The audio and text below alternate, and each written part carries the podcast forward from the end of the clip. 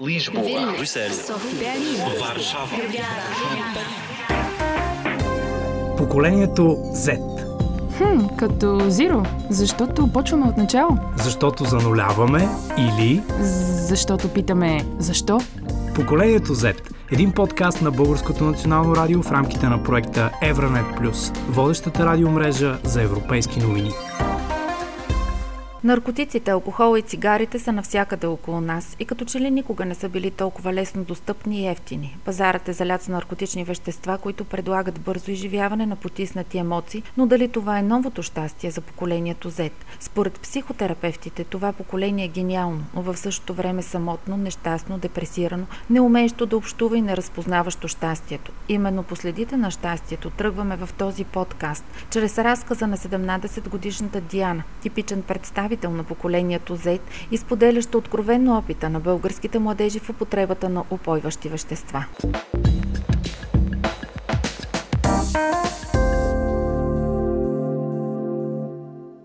Някои взимат наистина за забавление и по купони, а други взимат, защото нямат какво да правят. Водещото в момента са депресивните състояния и скуката, защото в момента е много модерно да си болен от някакъв тип а, психично отклонение, дали ще е депресия, дали ще е това новото поведенческо разстройство ADHD. Горе-долу все едно, просто е модерно да си тъжен в една огромна група от хора, които също са тъжни. Ако не си тъжен, ти няма да бъдеш прият от тях и ще се чувстваш отхвърлен едва ли не от обществото.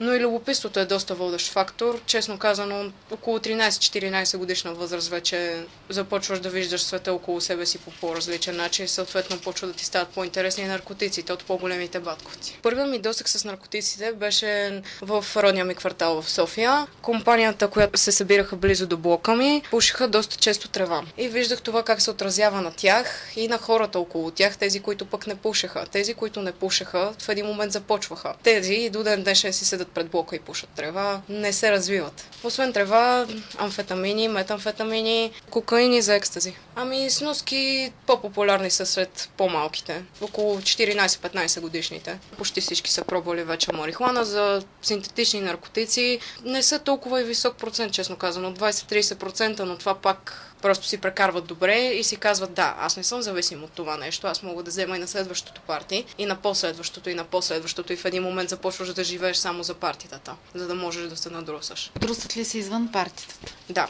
когато стигнеш до момента, в който само отиваш и си вземеш, това е преломният момент, в който това нещо ще стане или системно, или просто в един момент ще ти писне, но в повечето случаи става системно. Лесен ли е достъпа до наркотици? Да, определено е лесен. Как се случва това предлагане? От уста на уста. Един пита, примерно, негов приятел, ей, имаш ли еди какво си? Другия приятел му отговаря, не, аз нямам, но еди кой си има, ще те свържа с него и така се оформя една верига. Откъде се намират парите? От родителите под претекст, например, ще ходя на кино, ще ходя еди къде си, трябват ми нови обувки. Те не са и толкова скъпи, че да не можеш едва ли не да си ги позволиш тези по-леките, които се разпространяват повече на улицата. Тревата върви около 15-20 лева за грам, амфетамините са пак по 15-20, в зависимост от къде си взимаш. Изкуственият допамин, който получаваме чрез наркотиците, ни отказва изобщо да правим каквото и да било и да се опитваме да се развиваме дали в работа или в личен план. Ти осъзнаваш, че имаш много лесен достъп на удоволствие. И ти предпочиташ този по-лесен достъп, отколкото да излезеш навън и да направиш нещо, например, да играеш футбол с приятели, което би ти донесло горе-долу същото удовлетворение, като една доза, например. Мислиш ли, че изобщо знаете какво е удоволствие? Ами на тази възраст и да и не. В общи линии да са някъде навън и да правят нещо заедно. Обаче лошото е, че субкултурите тук в България им влияят доста. Как вашето поколение по принцип вижда бъдещето? В момента всичко ни се дава и на нас реално ни е ампутирано желанието да постигнем нещо сами, защото няма смисъл от това. Няма смисъл да ги даваш тези усилия един вид. Виждам бъдещето тъжно определено, защото смисъл ние ще бъдем лекарите в болницата, ние ще бъдем лаборантите в лабораторията, ние ще бъдем монтьорите в сервиза. И трябва много ясно да си дадем сметка за това. А давате ли си? Повечето от нас не. Когато започнеш да порастваш, започва да има една такава конкуренция с останалите набори и започваш да си даш сметка, че ти си смутаняка, който просто седи на дивана и пуши трева, а някой от твоя випуск, например, в момента има дете, има собствена фирма и живее живота си. Тук като говорим, тук изпуши 4 цигари. Ами да, защото съм зависима към никотин. От кога пушиш? 4 години, мисля, че станаха. То е 17 минус 4. 13. Защо започна да пушиш на 13 години? Аз започнах от любопитство и покрай компанията, най-вече. Пък и вкъщи са пушачи и просто случи се. Lisboa, Брюсел, София, Варшава, Не само българските младежи търсят лесен достъп до забавление. Същата картина споделят и двама студенти на 23 и 24 години по време на музикален фестивал в Белгия пред колегите от обществения радио и телевизионен канал RTBF. En profondeur. Влюбен си. Искаш да говорим. Имате дълбоки дискусии. Наистина обичам да водя дълбоки дискусии. Не винаги можеш да го имаш, когато, например, си пил много, но когато сте в екстаз, усещате тази форма на любов, на доброта, която се проявява във всеки. Вие сте свързани с хората, наистина дълбоко. И така, затова употребявам наркотици. Но от друга страна, има синдроми на слизане на следващия ден. Те могат да бъдат колосални. Преди две години взех MDMA и кетамин и паднах за една седмица. От тогава намалих консумацията си. Казвам си, че можем да бъдем щастливи и без това. C'est très très occasionnel, donc c'est vraiment à des, euh, des Много е непринудено, така че наистина е в контекста на фестивали и партита. Първият път, когато използвах наркотици, беше преди две години. И от тогава съм взела наркотици 6 пъти. Опитвам се да го поддържам от време на време. Честно казано, искам да вземам повече, защото е страхотно, но искам и да внимавам. Не искам да се наслаждавам на купона само защото се другирам. Искам да запазя удоволствието от музиката и вечерите без наркотици. И не искам да свиквам да вземам хапче или екстази или каквото и да е на всяко партия, което правя. Страхувам се и от пристрастяване. Lisboa, Брюсел, София, Варшава,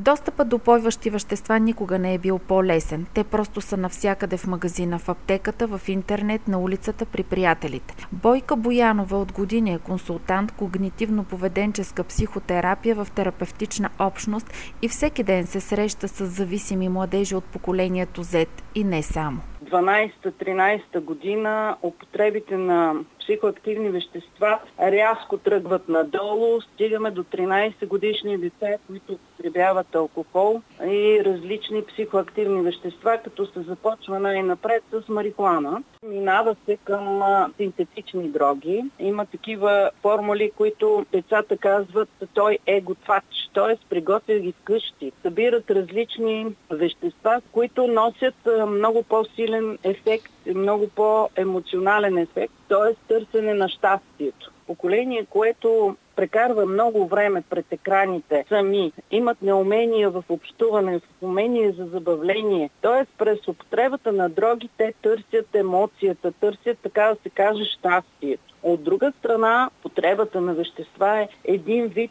протест.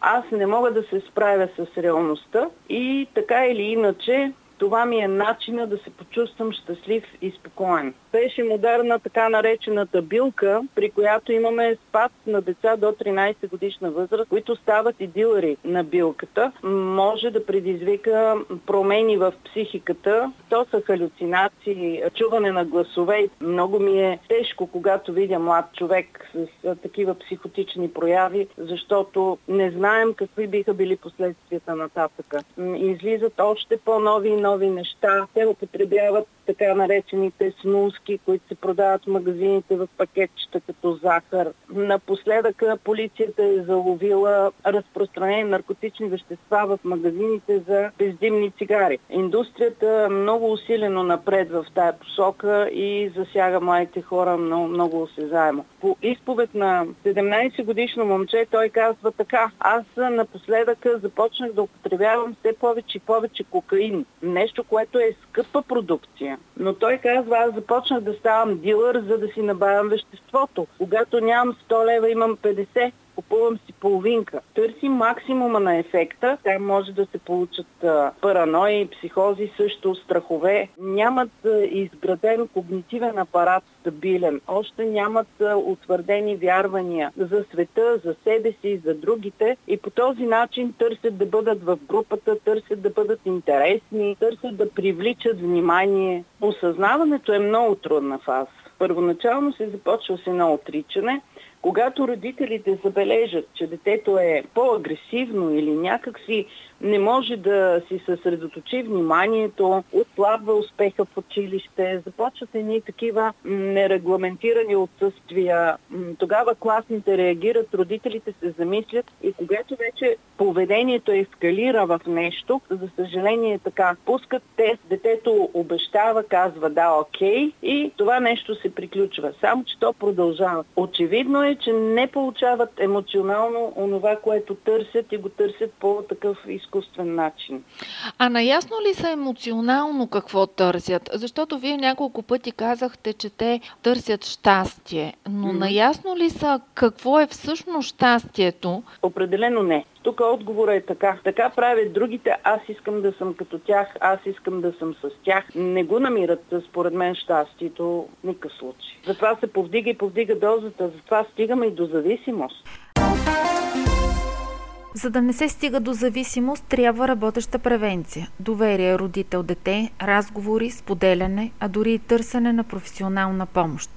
В тази посока Бойка Боянова споделя. По отношение на превенцията, аз лично съм участвала в една такава инициатива на областна дирекция на полиция. Тя се наричаше Не прави така. Посетихме училищата от Голяма София. Учителите, аз съм ги питала как разпознаваш, че някой е употребил. Няма яснота както трябва и превенцията според мен не върви. Превенцията е много слаба. А по отношение на терапията, държавата не подкрепя подкрепя. Нямаме помощ от държавата. Повечето структури, които имат желание и искат да помогнат на такива хора, са частни формирования от най-различен вид. Терапията на зависимостта е един процес, който добре е да бъде в затворена общност, добре е да бъде в група, но това отнема 6 месеца и нагоре. Така че родителите определено са затруднени. Няма субсидия, никаква помощ. Преди няколко години, 5-6, се отпускаха места за социално слаби деца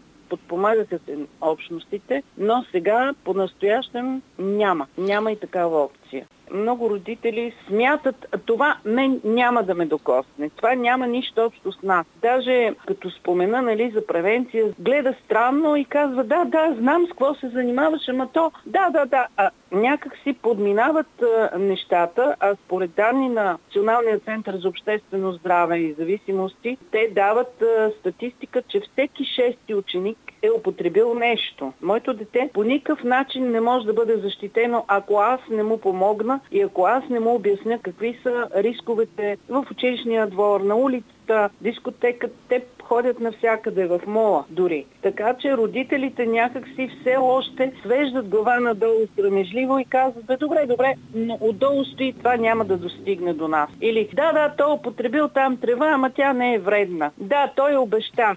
Няма повече. Няма повече, докато не стигнат вече до финала и докато не дойдат на нашата врата да търсят помощ. Имам предвид терапевтичната общност. Какво трябва да даде първоначално сигнал на родителите, че има някакъв проблем? Първоначалният така поглед е странни поведения или по-агресивен, или по-затворен, отсъствие от училище, неизпълнени задачи за училище, разсеяност, особено разсеяност, неумение да се концентрира. Бе казваш му нещо, то не те чува. И така постепенно да се почна да се замислят.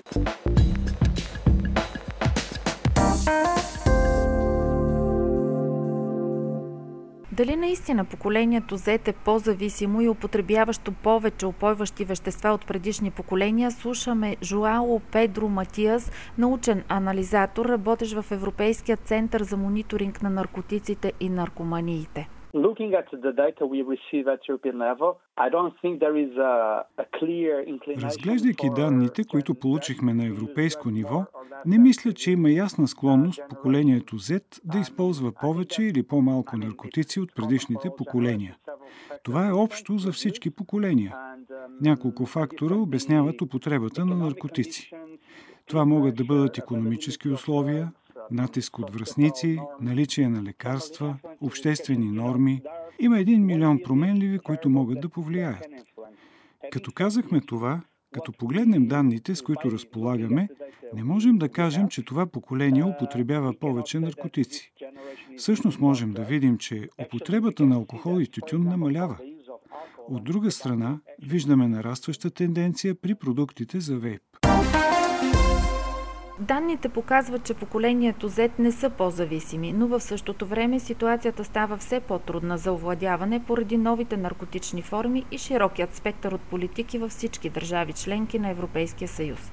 В Европейския доклад за наркотиците до 2023 година, който обхваща 2021, се потвърждава, че канабисът остава най-често използвания незаконен наркотик в Европа. В същото време, за да се справи по-ефективно с разпространението и употребата на наркотични вещества, Европейския съвет обяви одобрението на законодателен акт, който ще замени Европейския център за мониторинг на наркотиците и наркоманиите с Агенция на Европейският съюз за борба с наркотиците. Основните задачи на агенцията ще бъдат събиране, наблюдение, анализ и разпространение на данни, оценка на риска и препоръки за действие, както и развиване на компетентност за прогнозиране и противодействие на проблема с наркотиците. Този подкаст подготви Русица Александрова. Поколението Z, за да разберем кои са хората, които ще променят света ни. Един подкаст на Българското национално радио в рамките на проекта Евронет Плюс, водещата радиомрежа за европейски новини.